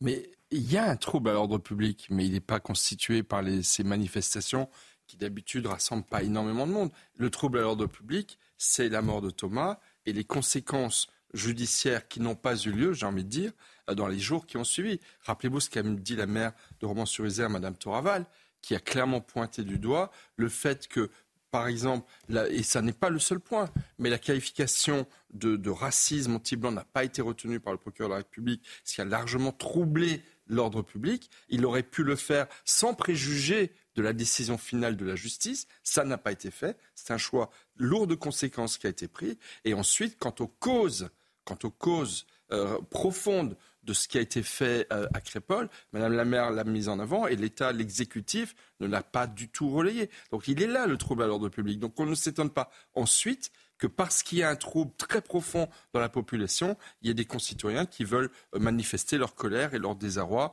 et leur très très grande inquiétude. Raphaël Steinville, on a Gérald Darmanin qui s'est dit euh, scandalisé par la décision du tribunal administratif qui a autorisé hier la, manifestation à Paris, qui a eu pour conséquence bah, rien du tout. Ça s'est très bien passé. on, a, on, a, un pouvoir ou un, gouvernement, des politiques qui tentent aujourd'hui de faire diversion sur les réels problèmes bah, ce qui est certain, c'est que euh, l'ultra-droite, telle qu'aujourd'hui euh, Gérald Darmanin et d'autres, euh, qualifie toute personne qui voudrait exprimer sa colère ou son soutien aux, proches de, Thomas, sont, sont, utilisés à dessein par le ministre de l'Intérieur et, un certain nombre de, personnalités politiques pour faire oublier le, véritable le problème. D'abord, la mort de Thomas. Euh, les responsables de, cette, mort, ces, euh, jeunes de, la cité de Romans-sur-Isère qui euh, terrorisent tout un quartier et qui maintenant désormais s'invitent dans les campagnes pour, pour tuer notamment un jeune homme de 16 ans. C'est cette réalité-là qui, qui est que le pouvoir tente d'évacuer en inventant une sorte de, de nouveau problème avec cette, cette extrême droite qui serait, qui menacerait euh, des quartiers tout entiers. La vérité, c'est que d'abord, ces groupuscules sont très résiduels, ils sont connus de la police, ils sont surveillés. Euh, et, quant aux manifestations qui, euh, ont eu lieu, certes, il y a des, slogans qui peuvent faire saigner les oreilles de, ceux qui, aimeraient avoir un discours un peu plus lisse, policé. Mais quand il, il ne faut pas oublier, mais estimer la, la colère, l'émotion immense euh, qui a saisi une grande partie de la France au lendemain de la, découverte de la mort de Thomas. Donc c'est, je pense que ces manifestations, elles ont aussi euh, une vertu euh, cathartique, c'est de pouvoir canaliser cette, cette, cette, cette, colère, cette émotion. et donc, je pense que le pouvoir se trompe, se trompe d'ennemis en désignant ces, ces, Français qui manifestent leur colère légitime euh, plutôt que de, justement, comme le disait Michel Taube, de, qualifier plus justement euh, les, ce qui s'est passé à, Romans-sur-Isère et, à Crépole. Michel Taube, un dernier mot? Oui, un, dernier mot. Au, lendemain des, émeutes de, début de l'été 2023, euh, le ministre de la Justice avait eu la main très ferme dans les circulaires au procureur pour que la justice passe le plus vite possible. Moi, je m'étonne, encore une fois, euh, alors, cette, Éric Dupond-Moretti a eu une séquence judiciaire elle-même, maintenant celle-ci, elle est, elle est fermée pour lui-même. Il faut que l'exécutif euh, fasse écho à ce qui s'est passé euh, à Crépole et aujourd'hui ça ne l'est pas, notamment au niveau judiciaire. Et tant que ce ne sera pas le cas, je pense que la colère va monter, il y aura des manifestations de tous les côtés et qui débordent certainement la dite extrême droite. Allez, on va reprendre euh, sur la situation au, Proche-Orient. Ces combats, ces bombardements intenses qui, ont repris depuis hier entre Israël et, le Hamas. Si plusieurs dizaines d'otages ont pu être sauvés pendant les quelques jours de trêve entre Israël et le Hamas, le sort de plus d'une centaine de personnes est toujours incertain. Oui, il reste encore euh, aujourd'hui 136 otages aux mains du Hamas, dont 17 femmes et enfants. L'armée israélienne a aussi confirmé hier soir la mort de 5 otages. On fait le point avec euh, Juliette Sadat. Sur ces images, les visages des cinq otages décédés dans la bande de Gaza. Ces derniers jours, l'armée et la police israélienne ont informé de leur décès les familles des otages. Eliaou Margalit, Maya Goren, Ronen Engel et Arié Zalmanovitch. Le porte-parole de Tsahal a aussi annoncé le rapatriement du corps d'Ofir Tsarfati, 27 ans, enlevé au festival de musique à Reim, près de la bande de Gaza. Son corps a été retrouvé par les forces israéliennes. Les quatre autres Israéliens ont été enlevés au kibbutz de Niroz le 7 octobre, certains aux côtés des membres de leur famille. La femme et les deux filles de Ronen Engel, 54 ans, ont été libérés par le Hamas il y a quelques jours. Arié Zalmanovitch était l'otage le plus âgé enlevé par le Hamas. Il avait 86 ans. Après la joie de la libération de dizaines de prisonniers pendant la trêve, Israël se retrouve endeuillé. C'est le retour de tous les otages qui est attendu. Tous les Israéliens sont d'accord sur les faits qu'à terme, nous devons détruire le Hamas. Même si nous devons accepter un cessez-le-feu pendant un certain temps, même si nous devons libérer tous les terroristes, cela ne nous importe pas. L'important, c'est de sauver nos enfants, nos frères, nos parents, tout le monde. Sur les quelques 240 personnes enlevées le 7 octobre, selon les autorités israéliennes, 136 y seraient toujours détenues. Nous frappons actuellement des cibles militaires à travers l'ensemble de la bande de Gaza. C'est ce qu'a dit tôt ce matin un porte-parole de, de l'armée israélienne. Le gouvernement israélien qui promet au groupe terroriste, je cite, la pire des raclées. Oui, nous retrouvons notre envoyé spécial Thibault Marcheteau depuis Tel Aviv. Thibault, depuis plus de 24 heures, la trêve est terminée. Que s'est-il passé et à quoi peut-on s'attendre? Eh bien, écoutez, Marine, on peut s'attendre évidemment à encore des combats aujourd'hui. Euh, durant, ces dernières 24, durant ces dernières 24 heures, pardon, cela fait maintenant plus de 24 heures que la trêve s'est terminée. De nombreux, euh, de nombreux combats ont repris. Euh, l'armée israélienne communique sur plus de 400 cibles qui ont été touchées dans la ville de Gaza. Mais vous l'avez dit, Anthony, ces combats, ils se, ils se concentrent partout sur la bande de Gaza, notamment les villes du sud, avec la ville de Khan qui habiterait, selon l'armée israélienne, de nombreux fiefs du Hamas avec des membres du Hamas qui seraient présents. Euh, cette ville, est particulièrement compliquée, un terrain particulièrement compliqué pour euh, l'armée israélienne, puisque la population de Khan elle a triplé, puisque cette ville étant située dans le sud, elle abrite de nombreux réfugiés qui ont fui les combats au nord. Il y a toute l'aviation, mais également l'artillerie qui s'emploie donc à euh, toucher certaines cibles du Hamas dans le sud de la bande de Gaza. Euh, il y a évidemment le Hamas qui riposte avec de nombreuses roquettes qui ont été tirées sur tout le territoire d'Israël, notamment la ville de Sderot ou encore euh, d'Ashkelon. Encore ce matin, le territoire d'Israël a essuyé des tirs de roquettes avec ce dôme de fer qui est donc rentré en action pendant ce temps, pendant ces combats qui font rage donc partout dans la bande de Gaza, les négociations elles se poursuivent avec, avec tous ces médiateurs internationaux, avec le Qatar, l'Égypte, les États-Unis qui essaient de trouver un nouvel accord. Il y a également Emmanuel Macron qui va se rendre au Qatar en fin de journée pour essayer de trouver un accord donc pour euh, prolonger euh, une nouvelle trêve et avoir donc la nouvelle libération d'otages. Je vous rappelle que quatre otages français sont encore aux mains du Hamas dans la bande de Gaza. Merci à vous Thibault Marcheteau, notre envoyé spécial en, direct de Tel Aviv en Israël. Nous sommes également ce matin avec le général Bruno Clermont, notre consultant défense. Merci d'être avec nous, général. Comment est-ce qu'on reprend une offensive après une semaine de trêve? Est-ce que les troupes euh, de Tsahal reprennent exactement là où elles en étaient? Est-ce qu'elles avaient stoppé leur progression dans la bande de Gaza et elles reprennent telles qu'elles étaient? Ou alors est-ce qu'elles avaient euh, opéré un retrait pendant une semaine? Comment ça se passe concrètement?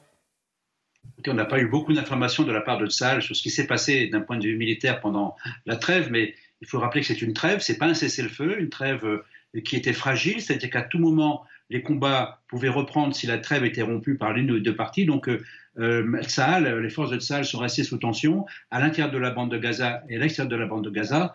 Donc, le redémarrage est très simple pour eux. Euh, du côté du, peut-être rappeler que aussi du côté du, du Hamas, finalement, cette trêve, c'est eux qui l'ont souhaité et qu'ils ont profité, eux, euh, du fait d'avoir des souterrains pour probablement redésigner des chefs militaires, mettre en place euh, des systèmes de communication et, bouger de la logistique euh, entre le sud et le nord de la bande de Gaza. Qu'est-ce qui va changer désormais dans, cette offensive, dans la reprise de cette offensive? Du point de vue du Hamas, rien ne va changer. C'est-à-dire que le Hamas va continuer sa guerre de guérilla, sa guerre d'embuscade en utilisant les tunnels. Il a également continué à tirer ses roquettes. On l'a vu, une cinquantaine de roquettes sont tombées sur, euh, sur Israël. D'ailleurs, la capacité à tirer des roquettes ou pas des roquettes serait un bon, un bon élément pour mesurer euh, l'état de, de santé, en quelque sorte, euh, du Hamas. En ce qui concerne euh, ce qui ne changera pas, au contraire, c'est même la détermination à gagner cette guerre. La séquence des otages a été une séquence extrêmement humiliante extrêmement dur psychologiquement pour la population d'Israël. Donc ils, repartent avec une volonté plus farouche que jamais de détruire la masse. Il y a trois choses qui vont changer néanmoins dans leur tactique. D'abord, ils basculent progressivement du nord vers le sud. Ils vont traiter l'ensemble de la bande de Gaza. On l'a vu avec les premières opérations aériennes euh, sur Ranunes et sur euh, Rafah dès les premières heures de la reprise des offensives. Probablement une offensive terrestre dans le sud qui va arriver avec deux nouveautés également. La première, c'est que les Américains ont obtenu euh, d'Israël qu'ils mettent en place un système, un système de, division de la bande de Gaza en, en secteurs géographiques très précis, puisqu'il y a 1800 secteurs géographiques qui vont permettre finement de prévenir la population des endroits où auront lieu les frappes et les opérations militaires. Donc ça, c'est une de manière à aménager les fameux corridors. Et puis le dernier point qui est important, finalement, c'est aussi de rappeler que, les, que Israël, concernant l'acheminement de l'aide humanitaire euh, par le poste de Rafah, probablement, on va voir un flux euh, s'installer beaucoup plus conséquent que le flux précédent euh, de l'offensive d'avant, compte tenu de, l'influence, de l'importance de, la, situation humanitaire dans la bande de Gaza. Dernier point, une chose ne changera pas absolument pas des deux côtés, c'est la guerre de l'information. Et cette guerre de l'information, par les réseaux sociaux, par les images qui sont montrées, elle est, elle est définitivement à l'avantage du Hamas. Merci Général Bruno Clermont. Avant de commenter euh, en plateau cette reprise des combats entre Israël et le Hamas, tout de suite le rappel de l'actualité signé Marine Sabourin.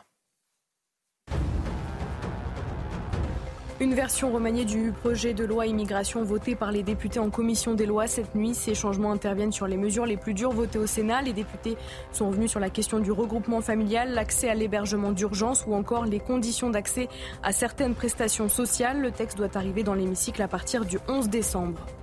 Trois hommes ont été condamnés hier à 25 ans de prison pour avoir lynché et blessé par balle deux policiers en 2020. Pour rappel, les deux agents de la police judiciaire de Cergy avaient été grièvement blessés après avoir été roués de coups dans une zone industrielle de la ville. Depuis, les policiers qui ont gardé des séquelles physiques ne peuvent plus exercer dans un groupe opérationnel. Et puis le député insoumis Hugo Bernalicis privé de 25% de son indemnité parlementaire pendant un mois pour avoir troublé l'ordre et provoqué d'autres députés de manière outrancière en commission des lois jeudi. Annonce faite par la présidente de l'Assemblée nationale, cela représente environ la somme de 1500 euros. Je le rappelle, on a toujours 136 otages retenus par le Hamas dans la bande de, Gaza encore euh, aujourd'hui. On imagine l'estomac noué des familles euh, d'otages euh, qui voient les combats reprendre aujourd'hui, qui ne savent pas si elles vont pouvoir retrouver vivantes leurs proches.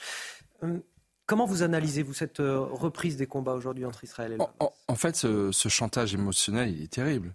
Il est terrible. c'est une tragédie dans la tragédie. cette trêve, elle a été renégociée presque chaque jour. Euh, elle a été reconduite trois ou quatre fois. Et pour les familles des otages, à chaque fois, c'était un espoir que l'otage qu'ils ont dans leur, famille soit, libéré. Donc effectivement, c'est un, un, chantage émotionnel qui est, qui est, absolument terrible. Cette reprise des combats, elle était, je pense, nécessaire pour l'État d'Israël. L'État d'Israël a un objectif très précis, qui est de libérer Gaza de l'emprise du Hamas. C'est d'éjecter le Hamas de Gaza le, Hamas ne peut plus. Un objectif existentiel, on le rappelle. C'est un objectif existentiel parce que le Hamas est une organisation terroriste islamiste qui a, qui a, qui a juré la mort de l'État d'Israël, d'en finir l'État d'Israël. C'est ça le sens de 7 octobre. C'est un crime contre l'humanité, mais c'est aussi un acte de guerre absolue pour, pour, pour détruire à terme l'État d'Israël. Donc la réaction ne peut être que très forte. Alors évidemment, pour les otages, c'est extrêmement délicat. Malheureusement, certains otages sont morts, euh, euh On l'a annoncé, mais malheureusement, cette reprise euh, des combats étaient nécessaires parce que l'objectif, encore une fois, c'est de libérer Gaza de l'emprise du Hamas. Harold Iman Oui, et puis cela rejoint la tactique annoncée par le gouvernement israélien dès le début, c'est-à-dire plus on, bombarde et on, élimine le Hamas, et plus ils vont rendre les otages. C'est une espèce de dogme. Plus on frappe, plus, plus ils rendent. Et ils reviennent à ça comme les, listes commençaient à être compliquées, le Hamas ne donnait pas les informations que voulait euh, euh, Netanyahou, eh bien, il a dit on reprend, on, frappe et on aura de bons résultats.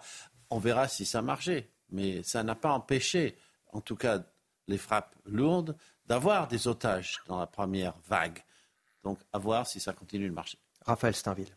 Oui, il faut, il faut aussi noter que euh, la trêve, les conditions qui ont été négociées pour obtenir cette trêve initialement, ont permis notamment euh, au Hamas de restructurer ses, euh, forces militaires ils avaient notamment obtenu que la fin du survol par des drones de, Gaza. Et donc, ça a été mis à profit par, le Hamas pour se, se réorganiser. Et toute la difficulté aujourd'hui pour, Israël, c'est de pouvoir distinguer parmi les populations euh, ces, combattants du, du, Hamas de, des, civils, avec euh, une difficulté euh, qui, est, qui, a été notée par le général Clermont, qui est la, la densité, la, migration des populations du nord vers le sud, fait qu'aujourd'hui un certain nombre de villes dépassent le, le million d'habitants, rendant très très très complexes les opérations militaires et les frappes d'Israël. Allez, on revient en France avec ce qui ressemble à un drame familial à Châteauvillain, dans l'Isère. Deux corps ont été retrouvés dans une ferme incendiée il y a quelques jours. Il s'agit des parents de Valentin, 15 ans, le cadet de la famille, qui est activement recherché par les gendarmes encore aujourd'hui. Oui, les deux victimes portaient les traces de blessures par balle. Une information judiciaire pour assassinat et destruction par incendie a été ouverte. Les précisions de Kylian Salé. C'est une chasse à l'homme particulière à laquelle sont confrontés les gendarmes de l'Isère retrouvèrent un adolescent de 15 ans qui aurait tué ses deux parents. Les corps calcinés ont été découverts dans ce corps de ferme. Il portait des traces de blessures par balle au crâne et au thorax.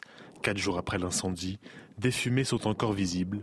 Dans ce village de près de 800 habitants, ce couple est sous le choc. Moi, ça me, ça me fait quelque chose quand même. J'arrive à. J'endors pas, pas, la nuit. On peut pas le croire. Odette se souvient bien du lendemain de l'incendie je suis allée au bout de mon balcon. Comme ça, euh, des fois, je regarde euh, et je dis à mon mari, mais ça brûle. Je lui dis, ils doivent être en train de faire euh, brûler des, des buissons, voilà. La gendarmerie de l'Isère a diffusé un appel à témoins. Valentin, 15 ans, pourrait se trouver dans le secteur de Saint-Vallier-Saint-Us dans la Drôme, où la voiture de son père a été retrouvée. Selon les analyses vidéo, un jeune homme conduisait le véhicule. À Châteauvillain, où le drame a eu lieu, le couple retrouvé tué était bien intégré. Le père de famille avait été conseiller municipal. Le maire a fait part de son incompréhension face à la situation. Un jeune homme soupçonné d'un meurtre sauvage au couteau, remis en liberté. 43 coups de couteau sur euh, sa victime. Voilà qui pourrait euh, encore creuser davantage l'écart entre les Français et la justice. On en parle juste après la pause. La matinale week-end, dernière ligne droite sur le plateau de CNews avec Marine Sabourin, Michel Taube, Raphaël Steinville et Harold Iman pour l'actualité internationale. Voici les titres de votre journal de 8h30 à la une. Voilà qui pourrait encore creuser l'écart entre les Français et leur justice. Un jeune homme soupçonné d'un meurtre sauvage au, au, couteau, 43 coups de couteau sur sa victime, remis en liberté avant son procès. Il avait passé un an en détention provisoire avant son procès. Sa famille est sous le choc. Vous l'entendrez ce matin. Vous entendrez également la colère des habitants de Pau, choqués après la mort de Martial, 86 ans. L'octogénaire a été roué de coups à son domicile par deux individus pendant un cambriolage. Il est mort d'une hémorragie cérébrale quelques heures plus tard. Après la mort de trois personnes dans un incendie à Astin la semaine dernière, les habitants de l'immeuble voisin vivent dans l'inquiétude. Ils évoquent des appartements rongés par des moisissures et dénoncent le non-respect des normes de sécurité. Une, habitante, vous le voyez, nous a ouvert la porte, euh, les portes de son logement. Vous entendrez son témoignage dans ce journal. On commence avec cette décision de justice qui apparaît comme incompréhensible pour beaucoup de Français. Euh, un homme remis en liberté alors qu'il est soupçonné d'avoir commis un meurtre particulièrement sauvage. Il aurait tué Maxime Vacan de 43 coups de couteau.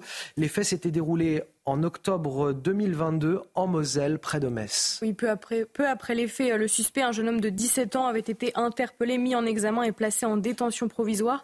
Selon le juge des libertés, sa détention ne serait plus justifiée dans l'attente de son procès. Une décision qui indigne la famille de Maxime Vacan que nous avons pu contacter sur CNews. Les détails avec euh, Juliette Sadat.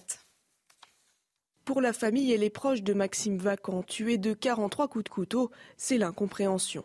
Celui qui est suspecté d'avoir tué ce jeune homme de 27 ans n'est plus derrière les barreaux. À la fin de l'audience, quand on a appris qu'il était libéré, il était libéré, quoi, on, est.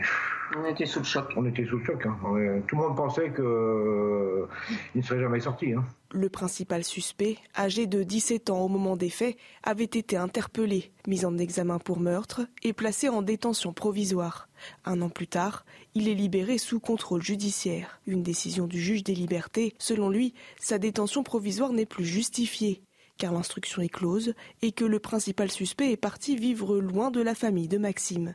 L'avocat de la défense souligne que cette décision n'est pas un préjugement du suspect. Le fait qu'il ait été élargi, si on peut dire, avant son procès, n'aura pas d'effet sur la manière dont euh, les magistrats et les jurés vont appréhender euh, cette affaire. Donc euh, la, famille de la victime ne doit pas considérer que c'est une sorte de préjugement et que déjà la justice aurait considéré que ça n'était pas si grave. Non, ce sont des faits graves. Une remise en liberté pourtant difficile à vivre pour la famille de la victime. Donc en fait, on a le droit de tuer et ressortir au bout d'un an de prison et vivre sa vie dehors pendant que les familles derrière, elles, elles sont sous la peine et sous sous l'attente de la justice. La date du procès aux assises n'a pas encore été fixée. Raphaël Steinville, 43 coups de couteau. Et manifestement, cet individu n'est pas considéré par la justice comme un danger public immédiat. En tout cas, dans l'attente de son procès, il est libéré. Ça paraît impensable. Oui, ça paraît impensable, sidérant. Euh, la question, c'est quand est-ce que le, ministère de la Justice sera vraiment le ministère de, des victimes euh, on se souvient des propos d'Éric Dupont-Moretti lorsqu'il avait euh, investi son ministère en, disant qu'il serait le, ministre des prisonniers. Euh, c'était sa première intervention.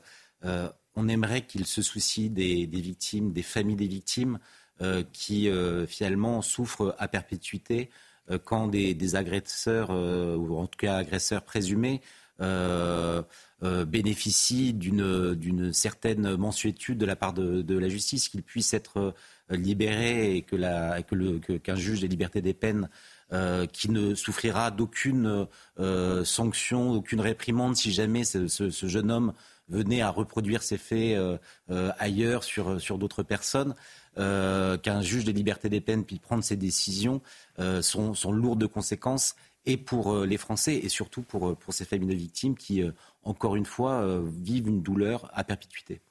Michel Taube, on avait, on parlait de Crépol tout à l'heure, les manifestants à Paris, place du Panthéon, dénonçaient le laxisme de la justice. On avait le syndicat Alliance cette semaine, dans une lettre ouverte, qui dénonce également le laxisme de la justice. Cette semaine, toujours un sondage CSA pour CNews. 51% des Français qui n'ont plus confiance en leur justice mais parce que effectivement ce genre de euh, d'affaires, de décisions de justice, ce sont des vrais tsunamis judiciaires et politiques, parce que ça renvoie des messages d'une puissance et d'une violence à la société qui est celle effectivement d'un laxisme, d'une complaisance, d'un laisser-faire. Moi, je suis très choqué par les arguments qui ont été mis en avant par les représentants de la justice pour justifier euh, sa, sa, mise en liberté euh, de, de de, cet homme qui a, tué 43 coups de couteau, c'est absolument horrible, c'est parce que, euh, grosso modo, l'enquête est close. Les pièces ont été réunies. Mais il n'a pas pensé un seul instant qu'il pourrait y avoir un risque de récidive. Quelqu'un qui, qui s'acharne sur un corps 43 coups de couteau, ça ne présente pas des risques de, de ressaisie. Et cet argument n'a même pas été pris en compte.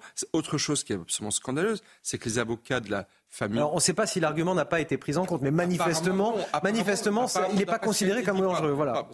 Ou alors, il y a quand même pas mal de littérature déjà sur cette triste euh, décision. Euh, apparemment, ça n'a pas du tout été évoqué. Et euh, l'autre point, c'est que les avocats de, de la famille de, de la victime ne peuvent même, n'ont même pas de possibilité de recours. Elles n'ont même pas d'emprise sur cette décision. Il faudrait qu'il y ait un contradictoire quand même par rapport à une décision aussi lourde. Et dernier point, dernier point, les faits remontent il y a un an. On apprend que les pièces du dossier ont été réunies. Mais il faut que le procès ait lieu. N'attendons pas. Ah, ça nous ouvre une autre question sur les moyens de la justice. Oui, mais la question, oui, mais la question dans, la façon dont les Français perçoivent la justice, si les décisions de justice n'arrivent pas rapidement, évidemment que ça contribue au délitement et à la perte de confiance. Donc lorsqu'il y a des faits aussi graves, 43 coups de couteau, je répète, assassinat d'une personne, il faut que la justice passe le plus vite possible. Ce serait peut-être une façon aussi d'éviter ce genre de, euh, euh, d'erreurs judiciaires possibles euh, par rapport à tous les mois que suscite cette décision. À un, octogénaire est mort dans l'indifférence la plus totale. Martial, 86 ans, a été euh, roué de coups à son domicile par deux individus pendant un cambriolage. Il est mort d'une hémorragie cérébrale quelques heures plus tard. L'un des agresseurs présumés est un mineur de 17 ans, originaire de Roumanie et déjà connu de la justice pour des faits de vol avec violence. Il a été mis en examen et placé en détention provisoire. Les riverains sont sous le choc. Il témoigne au micro de Jérôme Rampenou. Écoutez. C'est dans ce quartier de Pau que samedi dernier, un autogénaire a été agressé chez lui, roué de coups pour être volé par un mineur de 17 ans. Il est décédé quelques heures plus tard à l'hôpital. Dans ce quartier, c'est le choc, on se sent de moins en moins en sécurité. Bah, des jeunes de 17 ans qui peuvent tuer un, vieux monsieur comme ça à coup de poing, c'est quand même... Euh, ça fait peur, quoi. Voilà, on ne sait pas ce qu'ils peuvent venir faire. Euh, un coup de folie, un coup de... Vous sortez euh, de chez vous et peut-être vous n'allez pas revenir, quoi. Quand je sors maintenant, je fais attention. Pour les syndicats de police, Pau n'échappe pas, comme de nombreuses grandes villes, à cette montée de violence de la part de jeunes que rien n'arrête. On a affaire à des individus de plus en plus violents qui n'ont plus peur de rien. Il faut qu'il y ait des réponses pénales fermes et qui soient réellement effectuées. Euh, il y a un sentiment d'impunité chez la plupart de ces jeunes qui euh, n'hésitent pas à frapper et tuer des individus. La famille, choquée par le drame, ne comprend pas le silence de la communauté. Comment laisser sans réponse, sans expression de la, solidarité municipale à minima, un fait de cette nature qui met en scène une personne âgée agressée à son domicile par un mineur dans la pleine force de l'âge euh, qui euh, s'enfuit immédiatement après en le laissant dans l'état de santé qui était le sien. Euh, ça pose un problème de sécurité publique. Le jeune homme de 17 ans est mis en examen et placé en détention provisoire. L'enquête est toujours en cours.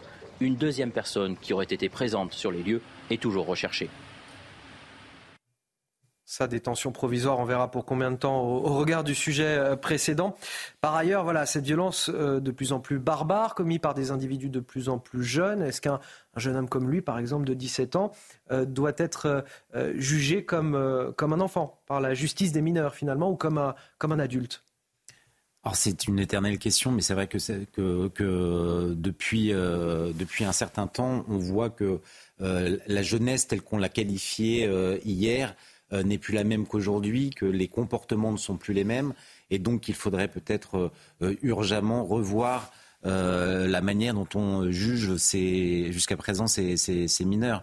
ce qui est terrible, c'est que d'un côté, on a une, une jeunesse qui, euh, qui est de plus en plus violente et l'autre côté, les cibles aussi euh, sont de plus en plus euh, faibles, démunies. là, c'est une personne une personne âgée, mais lorsque l'on est habitué à commenter ces, ces, ces faits qui se, se, multiplient, le nombre de fois que l'on que l'on a affaire à des victimes euh, qui sont euh, âgées, euh, grabataires, sans, moyens de, défense, c'est absolument effrayant et ça, c'est un indicateur de cette sauvagement de cette euh, décivilisation dont euh, Emmanuel euh, Macron lui-même parle depuis quelque temps. Michel Taub. deux points. Tout d'abord, François Bayrou, le maire de Pau, qui est quand même un des grands personnages de l'État, on va dire macronien, a enfin réagi. Il a réagi hier après-midi euh, dans le journal Ne pas communiquer, notamment dans, dans Sud-Ouest, mais il a réagi après que l'avocat euh, de euh, la famille de la victime se soit indigné du silence des autorités. Il faut rappeler que le meurtre remonte à samedi dernier. Donc il s'est passé près d'une semaine avant que les édiles de la ville de Pau réagissent. Le deuxième point, je veux dire, c'est que sur la justice des mineurs, l'ordonnance de 1945, les mineurs de 1945 ne sont pas ceux de 2023. C'est évident. Et ce qui est dramatique, c'est qu'il y a deux ans, il y a eu une réforme de la justice des mineurs qui a été dirigée par Éric Dupont-Moretti, qui a été adoptée par le Parlement, mais qui en fait n'est qu'une réformette, qui adapte un petit peu l'ordonnance de 1945, qui commet une erreur majeure notamment en considérant que lorsqu'un mineur est jugé, on va d'abord se prononcer sur son éventuelle culpabilité et prononcer la peine plus tard quelques mois après. Alors que je pense que pour un mineur, c'est le plus rapidement possible que la peine peut jouer une vertu, j'ai envie de dire, éducative. Et donc, si vous voulez, on n'a fait qu'une réformette. La réalité, c'est que les mineurs d'aujourd'hui, la justice ne sait pas les appréhender et que des mineurs de 16-17 ans sont des adultes en puissance et des personnes très responsables de ce qu'elles font, beaucoup plus qu'elles ne l'étaient, encore une fois, il y a 60-70 ans. Allez, on avance avec la COP28 à Dubaï. 140 chefs d'État réunis pour lutter contre le réchauffement climatique. Mais un sujet vient évidemment éclipser euh, euh, beaucoup des discussions. C'est évidemment la reprise des combats entre Israël et le Hamas. Emmanuel Macron va dérouler un programme diplomatique parallèle euh, à celui de la COP et revenir notamment sur la question des otages toujours retenus à Gaza. 136 seraient encore aux mains du Hamas, dont 17 femmes et enfants, parmi lesquels encore 4 Français. Les détails avec notre journaliste politique Florian Tardif. Oui, plus le temps passe et plus nous sommes inquiets. Voici ce que m'a avoué un membre de la diplomatie française euh, concernant euh, la question des otages, question qui a été au cœur des discussions, je peux vous le dire, entre Emmanuel Macron et euh, les principaux leaders de la région, discussions qui se sont tenues en marge de la COP28 organisée ici à Dubaï.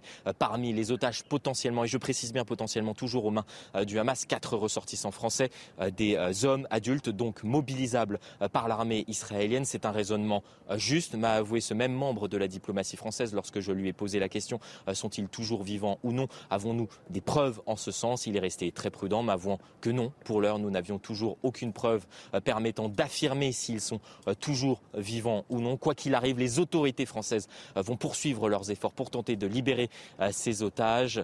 Emmanuel Macron va d'ailleurs s'envoler en fin de journée pour le Qatar afin d'y rencontrer les autorités sur place. Le Qatar qui est le médiateur depuis le 7 octobre dernier entre les Occidentaux et le Hamas concernant cette question donc des otages. Florian Tardif en direct de, Dubaï. Harold Iman pour le décryptage sur ce plateau. La diplomatie française voulait profiter de cette occasion pour euh, avancer un, un règlement de la crise au, Proche-Orient, mais l'occasion finalement ne, ne, semble pas être si bonne que ça. Elle n'est pas bonne du tout. Nous sommes dans un creux diplomatique et ni la France ni les États-Unis ne peuvent changer ce fait malgré euh, tous leurs efforts. Anthony Blinken est venu dans la région, euh, le secrétaire d'État américain, et n'arrive pas à débloquer grand-chose. Il a peut-être juste réussi à euh, arracher de Netanyahou la promesse d'avertir les habitants de Gaza Sud euh, des zones où ils ne seraient pas bombardés. Il paraît que c'est une idée américaine qui n'a pas une efficacité très énorme puisqu'on ne sait pas comment se rendre ni à quelle heure. Enfin, tout ça sera plus clair dans les, jours à venir. Euh, le gouvernement israélien donc n'est pas tenu à grand chose et euh, les pays arabes qui étaient les plus proches d'Israël, comme les Émirats arabes unis, euh, et l'Égypte, l'Arabie saoudite étaient en train d'aller dans cette direction aussi, eh bien, ne peuvent plus bouger parce que leur opinion publique est braquée sur ce qui se passe à, Gaza et prend fait et cause pour euh, les habitants civils de Gaza. Donc on, ne peut pas faire bouger les lignes en ce moment. Cependant, on peut utilement euh, poser des jalons d'un règlement euh, ultérieur, mais cela ne, ne, se verra que dans quelques mois au mieux. 8h44, le rappel de l'actualité, Marine Sabourin. Ce rassemblement à Paris hier en hommage au jeune Thomas tué lors d'une fête de village dans la Drôme, il s'est déroulé dans le calme, organisé par un groupuscule de l'ultra-droite et il a réuni environ 200 personnes. Si la manifestation a été interdite dans un premier temps, elle a finalement été euh, autorisée sur décision du tribunal administratif. Ce drame familial à Châteauvillain dans l'Isère, deux corps ont été retrouvés dans une ferme incendiée il y a quelques jours. Il s'agit des parents de Valentin, 15 ans, le cadet de la famille, activement recherché par les gendarmes. La section de recherche de Grenoble a lancé un appel à témoins pour tenter de localiser le garçon et un numéro, vert mis à disposition pour toute information. Cinq otages sont morts dans la bande de Gaza, annonce faite hier soir par le porte-parole de l'armée israélienne. Il s'agit de Eliaou, 75 ans, Maya, 57 ans, Ronen, 54 ans, Arié, otage le plus âgé, 86 ans, tous originaires du kibbutz Niroz, ainsi Kofir, âgé de 27 ans, kidnappé lors d'une rave party. Rappelons que sur les quelques 240 otages kidnappés par le Hamas le 7 octobre, 136 sont toujours retenus en otage selon Tsahal. Allez, retour en France avec l'inquiétude à Astin, en Seine-Saint-Denis. Euh, le week-end dernier, l'incendie d'un immeuble avait fait trois morts. Le bâtiment présentait un, danger grave et imminent, selon la ville, qui avait pourtant prévenu les propriétaires. Oui, mais cet immeuble insalubre est loin d'être le seul. Astin, les habitants voisins craignent également pour leur sécurité. Reportage de Sacha Robin, récit de Juliette Sadat et Audrey Berthaud. Donc voilà toute l'humidité qu'on a dans la salle de bain. Des murs moisis, noirci par l'humidité, un tuyau non réglementaire dans la cuisine et un plafond qui se délite. Dominique vit dans ce logement social depuis 41 ans. Géré par la ville de Stein, les habitants de cet immeuble vivent dans l'angoisse. Samedi dernier, un incendie a eu lieu juste en face de leur habitation. Trois personnes sont décédées. Bah, j'ai été assez surprise quand euh, il y a eu cet incendie. Euh, je suis un peu dégoûtée parce qu'on attend qu'il y ait des morts pour faire quelque chose. J'essaye de bousculer un peu les choses pour cet immeuble, qu'on n'attende pas encore qu'il y ait un drame. Entre insalubrité et normes non respectées, Dominique n'en peut plus. Elle attend une vente depuis des années. J'attends que l'immeuble soit vendu, effectivement, et qu'il y ait des travaux de fait. Ou alors qu'on nous dise c'est pas possible, on peut pas vendre l'immeuble, il est en trop mauvais état, et dans ce cas-là, ils démolissent, mais ils relogent les, les personnes qui sont dedans. Les causes de l'incendie du week-end dernier ne sont pas encore connues, mais comme celui de Dominique, cet immeuble était déclaré insalubre et avait fait l'objet d'un arrêté de mise en péril fin septembre et des travaux devaient avoir lieu. Allez, on finit avec un mot de sport. Retrouvez votre programme avec Kenol, fabricant français de lubrifiants et fluides de performance qui vous font économiser du carburant. Votre programme avec Groupe Verlaine. Rénovation globale avec aide de l'État pour améliorer la performance énergétique de votre logement. Groupeverlaine.com Marine Rhin euh, affrontait Strasbourg hier soir en, ouverture de la 14e journée de Ligue 1. Oui, après euh, deux défaites consécutives, Reims a finalement renoué avec la victoire à domicile. Résultat 2 buts à 1 face à Strasbourg. Grâce à ce septième succès de la saison, les champenois restent cinquième du classement avec 23 points.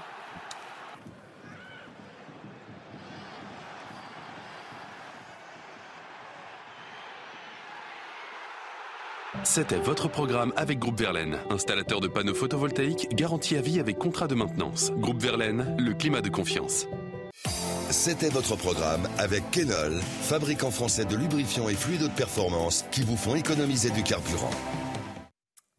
Notre focus de 8h45, c'est également euh, un peu de sport et du divertissement. Euh, ces stations de ski qui repoussent leur ouverture faute d'enneigement suffisant ce week-end. Plusieurs stations de Haute-Garonne ou des Hautes-Pyrénées. C'est également le cas euh, dans les Alpes-Maritimes pour les stations d'Oron ou d'Isola 2000. On en parle ce matin avec mon invité. Jean-Christophe Sens, bonjour. Merci d'être avec nous euh, aujourd'hui. Vous êtes directeur général des stations Nice, Côte d'Azur. Euh, ces stations devaient donc, je le disais, ouvrir initialement aujourd'hui. Ce ne sera pas le cas. Quels sont précisément là les facteurs météo qui empêchent leur ouverture ce week-end? Aujourd'hui, l'opportunité d'un report était pour nous euh, une évidence, tout simplement parce qu'on avait produit la neige de culture, donc on était en capacité de pouvoir proposer une offre, mais il y a eu un épisode pluvieux important, et donc on a pris en compte les prévisions météo, tout simplement pour avoir euh, un produit qualitatif à proposer à notre clientèle. Est-ce que vous avez une date d'ouverture prochaine pour les deux stations dont je parlais, Oron et Isola 2000 ouvrir très prochainement puisque le froid va s'installer euh, déjà ce week-end, ce qui fait qu'on va consolider euh, le manteau neigeux, notamment avec euh, la production raisonnée de, neige de culture. Et ensuite, ils annoncent un épisode neigeux dès lundi. Donc toutes les équipes aujourd'hui sont mobilisées, les engins d'amage sont déployés sur le domaine skiable et on est en train de préparer pour ouvrir très rapidement. Traditionnellement, on ouvre toujours début décembre et la première quinzaine de décembre. Hein pour ceux qui veulent euh, faire du ski euh, ce week-end encore, est-ce qu'il y a quand même des, stations euh, qui sont ouvertes dans le département? Ah, Pour l'instant, il y a la Colmiane, je crois, qui a ouvert son front de neige. Et ben, les stations Nice Côte d'Azur vont pouvoir proposer très, très rapidement une offre intéressante. Vous savez, on a des domaines qui sont parfaitement équipés, notamment en réseau de neige de culture, avec des installations remontées mécaniques à la pointe. Ça fait maintenant plus de, de 20 ans euh, que le syndicat mixte présidé par Christian Estrosi aménage les stations Nice-Côte d'Azur. Et, ça, c'est un point important parce qu'aujourd'hui, on a vraiment des équipements qui nous permettent d'être très performants. Euh, l'exemple, c'est quasiment cinq mois d'exploitation euh, l'année dernière à Isola 2000. Merci à vous, Jean-Christophe Sens, directeur général des stations euh, Nice-Côte d'Azur, euh, pour ce point de situation concernant euh, les stations d'Oron et d'Isola 2000. Merci infiniment. On arrive à la fin de cette matinale. Le temps pour moi de remercier mes invités sur ce plateau. Bien sûr, Michel Taube. Merci évidemment, Raphaël Steinville. Harold Iman. Marine Sabourin, que j'ai le plaisir de retrouver dès demain matin, 6h55. Vous restez donc avec nous sur CNews, puisque tout de suite, c'est l'heure des pros avec Elliot Deval.